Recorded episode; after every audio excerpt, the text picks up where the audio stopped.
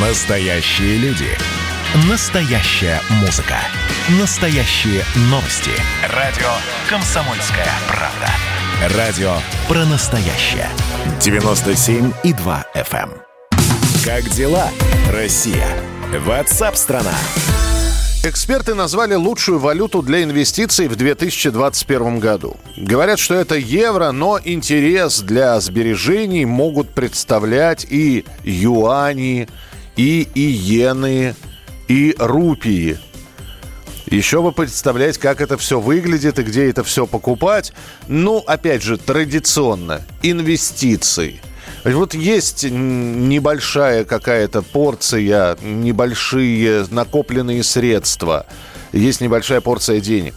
Не про... ну, Хочется, чтобы не просто это все лежало. И хотелось бы, если и вкладываться куда-то, без риска. Потому что не каждый из нас может играть на рынке акций, да еще так, чтобы в плюсе оставаться. Решили обратиться и мы к эксперту. Алексей Зубец, э, директор Института социально-экономических исследований финансового университета при правительстве Российской Федерации. Алексей Николаевич, здравствуйте. Добрый день. А, Нам нужен сейчас от вас совет. Вот есть, например, ну, допустим, возьмем такую условную сумму 100 тысяч рублей. А, Есть в в виде купюр. Куда это все? В банк отнести под проценты, мы понимаем, что инфляция годовая может эти все проценты отъесть. Э, В какую валюту вкладывать? Что вы посоветуете?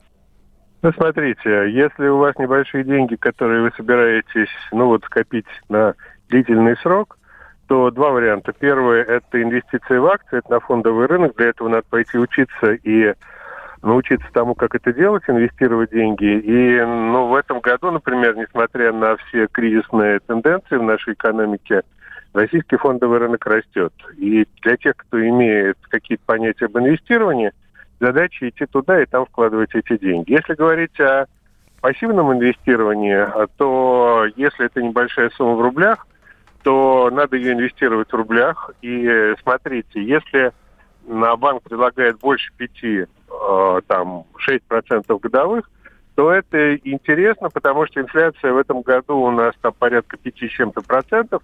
В следующем году э, Центральный банк э, намерен сохранить ее на этом же уровне, 22 и на этот год около 5% примерно планируемый уровень инфляции. Поэтому если вам банки предлагают больше 5%, Мгм. а, то это хорошая, хорошая доходность, которая позволит вам а, сохранить эти деньги в реальном исчислении и даже немножко заработать.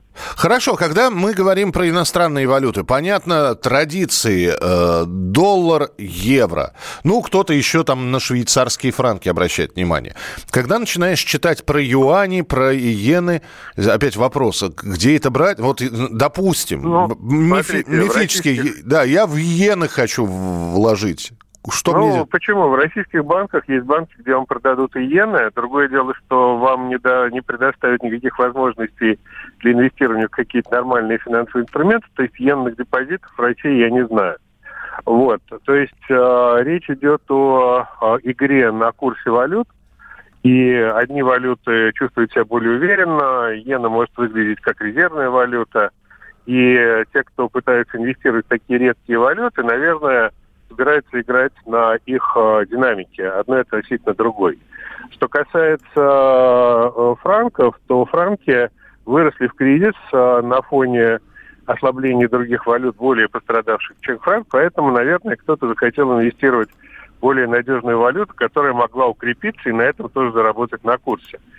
А, вот. А, а иены, юани и всякие там а рупии – это все для тех, кто, ну, например, ездит за границу туда, в Индию, и э, имеет какие-то торговые контакты, например, с этими государствами. Мгм. Ну и, соответственно, для вот торговых операций, плюс к этому игра на курсах, а вот э, люди могут купить такие валюты. Опять же, но инвестировать их здесь, в России, иначе, чем вот как бы в наличную форму, не получится. Вам придется хранить их, там, я не знаю, под подушкой.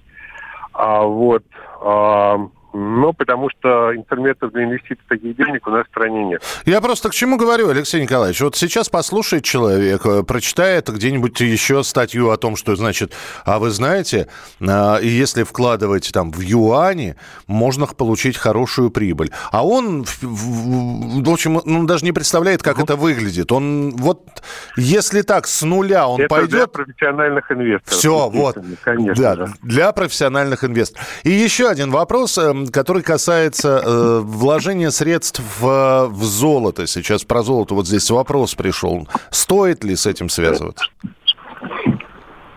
Ну, смотрите, а, это нужно для истории, где, собственно, доходность неплохая. Эта валюта обеспечивает сегодня в российских банках относительно неплохую доходность, поэтому это может быть интересно.